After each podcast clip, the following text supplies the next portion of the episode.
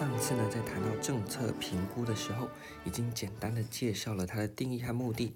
这一次呢，我们就开始来讲一下政策评估有哪一些类型。那这个类型呢，通常在行政学的选择题呢，偶尔会出。那如果是公共政策的呃申论题的话呢，就是看运气啦。这边呢，是你了解为主。那类型的部分呢，目前啊，主要的你去翻各大参考书啊，可以分成预评估。过程评估和结果评估这三大类，当然不同的学者呢，对于评估的类型的区分也不一样啊。这个呢是比较大要性的介绍，那所以大家可以去搭配自己的参考书去看。那这个是一个架构。那我们看类型啊，我们说为什么我这样把它拆呢？因为呢，这个大致上可以符合我们前面单元一到单元三，它对于政策流程的一个脉络。首先呢，预评估在干嘛？就是预嘛，预就是什么呢？预备嘛，预备就是什么呢？还没开始，所以预评估顾名思义就是在什么呢？政策还没开始之前啊去做的评估。那政策预备开始之前做的评估，你说啊，政策就还没开始付诸执行，你要评估个头哦。诶，但是你在做政策规划的时候，你规划的不好，那你后面就完蛋了嘛。所以你在规划的阶段，是不是也要开始来评估，看看你的政策可能后面会没有哪一些问题？我先来把它预测出来。所以这是预评估它的主要核心功能。那预评估呢，可以进一步再分成三个。第一个是规划评估。规划评估呢，像我刚刚讲的，对于什么呢？你在做方案规划的时候，你就要去进行评估。例如说呢，可能目前有哪一些问题，好像是可能高房价的问题，那你要提出很多方案来去做回应高房价的呃这个政策。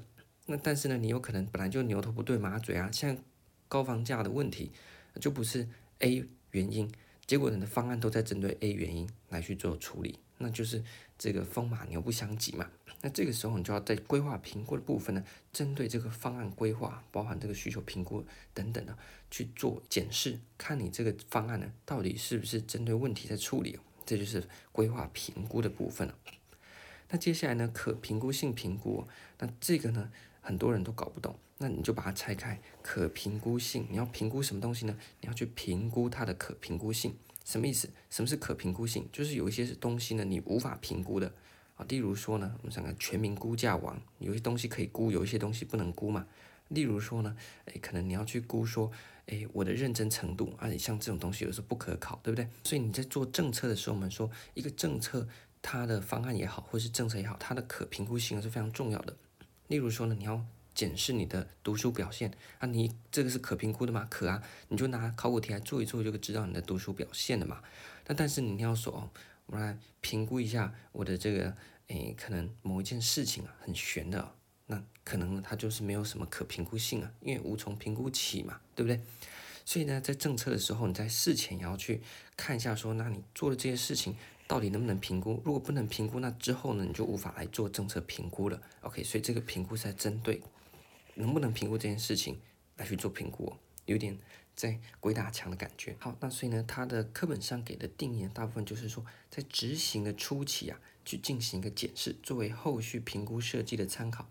例如说，你有个政策它上路了，OK，那刚上路没多久呢，你就先稍微检查一下，因为你之后呢，付诸执行中，你后面也会做政策评估嘛，那你就是先试看看说，哎，那政策开始付诸执行了，那我来先来稍微检视一下。作为之后我要来评估这样政策的时候的一个参考依据啊，所以这是可评估性评估。那接下来呢，我们继续看呢、啊，叫做修正方案评估哦。那你是要看到什么什么评估呢？其实你就是把它拆开来。那这个修正方案评估，它在评估什么呢？在评估修正方案。因为我们前面讲到，你规划评估是在针对方案规划去做评估嘛。你假设你评估出来的结果，诶，这个方案需要调整。那所以你就进行了修正，那提出了所谓的修正方案。但这个修正方案就一定很美吗？一定是可能还有一些缺点嘛？那所以针对这个修正后的方案，就是我们讲说执行中的方案调整之后呢，再去做检视。例如呢，你原本一个礼拜打算读一百页，那后来呢，你发现太多了读不完，你把它修正成一个礼拜读五十页，那你就可以了吗？你也许还是他还是读不完呢、那你就要再去进行评估。那看到底可能读三十页就好，或者读二十页就好，或是呢，其实哎，你可以读到七十页。那这个呢，就是修正方案评估。好，所以讲到这边，预评估也就是预备的阶段，好，我们去做评估，那包含了规划评估、可评估性评估，还有修正方案评估这三个评估。那大致了解就好。其实考试上面呢，不太会碰到这么细的细节。那接着呢，讲完了预评估，我们就要进到过程评估。那过程评估呢，简单来讲，它在干嘛呢？一样，你看到什么评估，就是倒过来看就对了。它在评估政策的过程。所以这个政策的过程包含什么呢？问题的认定、政策的规划和政策的执行。所以这个就针对整个政策过程来做评估了。那某种程度上面呢，它也包含了我们前面预评估讲到那一些部分呢，就是在认定的地方。那么针对执行过程的这个评估哦，它只专门针对执行的过程哦。那盾呢就把这个叫做政策监测。所以呢，如果要硬要在那边做文字游戏的话呢？政策的监测呢，它主要是针对执行的过程，而政策的评估，那你就要看你是在评估什么，有可能是事前、事中和事后。好，所以呢这边特别拉出来，如果是针对执行过程的评估，那盾呢自己把它叫做政策的监测。那政策监测就是诶一边执行一边来监测，看看你的政策执行如何。它有什么功能呢？第一个顺服，政策顺服啦，就是呢诶你边。检视看你现在政策推动之后呢，诶，人民有没有配合啊？你的这个政策像防疫政策，人民有没有符合你这个防疫的要求规定啊？你去做一个监测，如果没有的话，你赶快调整。第二个就是审核啦，看看你这个呃政策的一些细节啊，推动上面有没有问题。再是会计啊，因为你要推政策，我们说政策和预算呢是一体的两面，因为你要做事就需要钱啊，所以你要看看你这个成本效益。最后呢，就是去做一个解释。例如说，你做这件事情为什么要这样子做啊？去做政策监测呢？你可以提出说，我这样做的理由是什么？那实际上面呢，它有没有符合我们所期望达成的那些效果等等的？那这个细节呢，又更琐碎了一点呢。大家一样自己搭配参考书就可以了。好，那我们谈完预评估过程评估之后呢，最后我们针对事后的部分叫做什么呢？结果的评估。那这个结果的评估，在上一集我们有谈到说，这个结果可以拆成产出和影响。产出呢，就是单纯的一个表现了，像是呢，你总共，例如说，哦，我的生产线总共出了多少的财货，或者是呢，我提供了多少的服务。例如说呢，诶，我可能推了长照政策，那我总共推出了多少的服务，或者是制造了多少的这个可能呃长照的据点，那个这提供财货上面，或是提供长照的一些辅具啊，一些等等的。那影响呢，则是说，除了这些账面上面的数字，例如说我提供几场的老人活动，或者是我提供多少的辅具的补助之外呢，有没有具体的影响？那包含了有形的和无形的。例如说呢，我可能办了很多老人的活动，那所以呢，在这个服务上面呢，诶，产出上面表现优异，但是影响部分呢，诶，老人呢没有透过这些活动去变得更健康。或者是呢，哎，走出家门，那可能就是有一个产出上面不错的表现，它的数字上是漂亮的，我办了好多活动，但影响部分可能实际对老人的健康促进呢，哎，没有什么太大的正面效果，所以产出和影响呢，要把它拆开来去谈。那影响呢，包含了有形的和无形的，里面讲的更具体一点，就包含了它的效果，像是我刚才讲的，哎，你办了很多的活动是很多，但是有没有效果呢？还有你的标准和你的发展。这些的面向来去做讨论，那么接着呢，我们再把它跳出来，就是另外一派，因为我们讲说在政策评估的类型啊，好多学者都提出各自不同的版本。那我这边呢是尝试把它做一个大汇整，所以里面可能夹杂了好多个学者，所以你去单纯对照的话，你一定对照不出来，因为这是大杂烩啊，把很多学者的东西呢尽量一样整并啊，然后呢可以延伸的做延伸。那就一边的这个看法呢，认为说。过程评估和结果评估呢，这个把它整合起来就叫做全面性的评估啊，这是一派说法，你大概了解一下就好。那细节呢，一样去看，你如果参考书有就有，没有的话就稍微了解。好，我们讲到这边，已经把预评估、过程评估和结果评估这个主要的评估项目啊，这三个大类型做了一番介绍。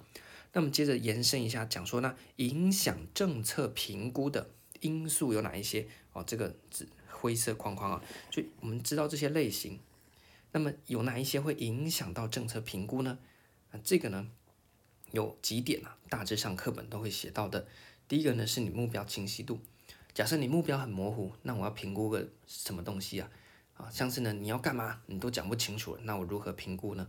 第二个是结果的可衡量性，你这个结果到底能不能呃去评估？像有一些呢，呃，说我要变得更健康，好，这个目标还算清晰，变得更健康。那你说你做了一个礼拜的运动，那你健康的程度有增加吗？那你就要列很多的数据啊，像是你可能一些身体的指数啊等等的。那有一些呢是结果本来就不太不太可以衡量的，那相对的它评估上面就会影响到它评估的这个推动和它的结果，还有相关衍生的影响，就是可能有一些你意想不到的，就是你这些评估指标以外的。呃，东西呢，可能是它潜在的影响，例如说，它可能，诶，事故的肇事率降低了，哦，那你就觉得交通变得不错。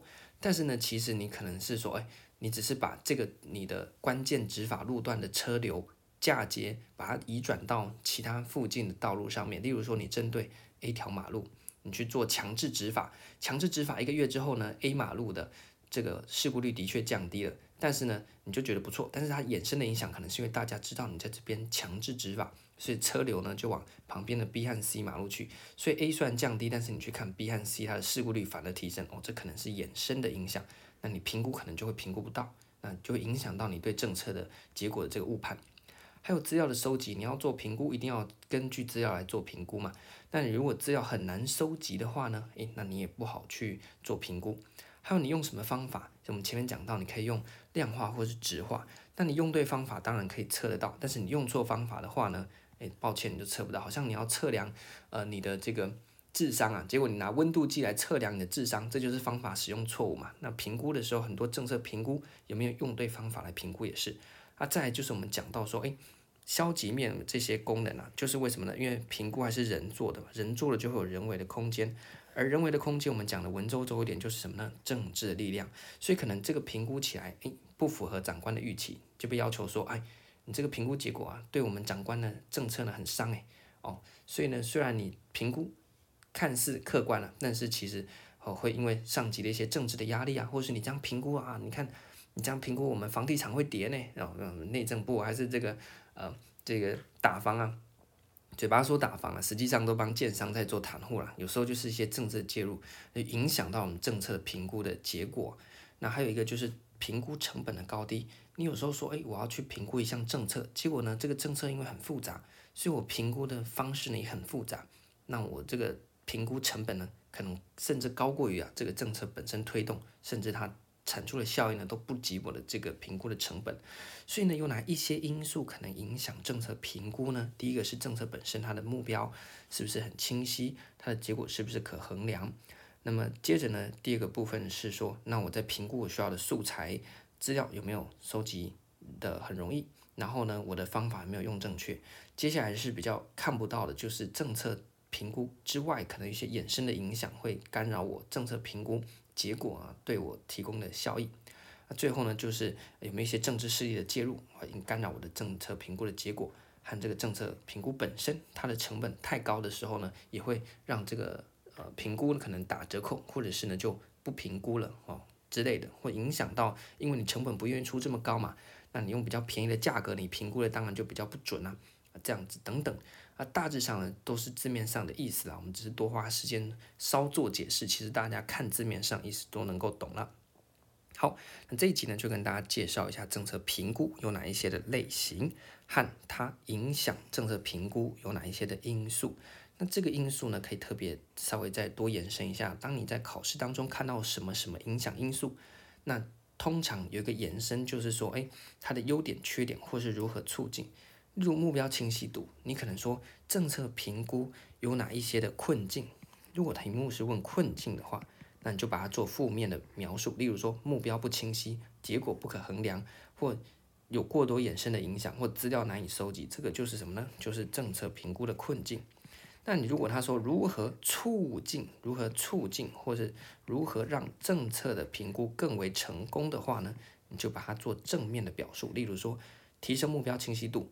然后呢，增加结果可衡量性，留意相关衍生的影响，或强化资料的收集，运用正确的方法。所以你透过正负面的表述，就可以把它作为一语两词，去分别回答政策评估的困境，偶尔让政策更加成功的条件有哪一些？OK，成功的条件，成功条件。OK，所以这个呢，就算是衍生的一些考题的小技巧。那这边一并跟大家分享。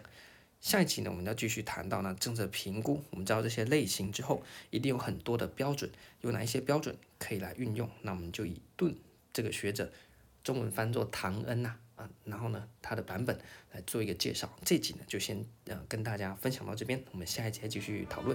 感谢大家。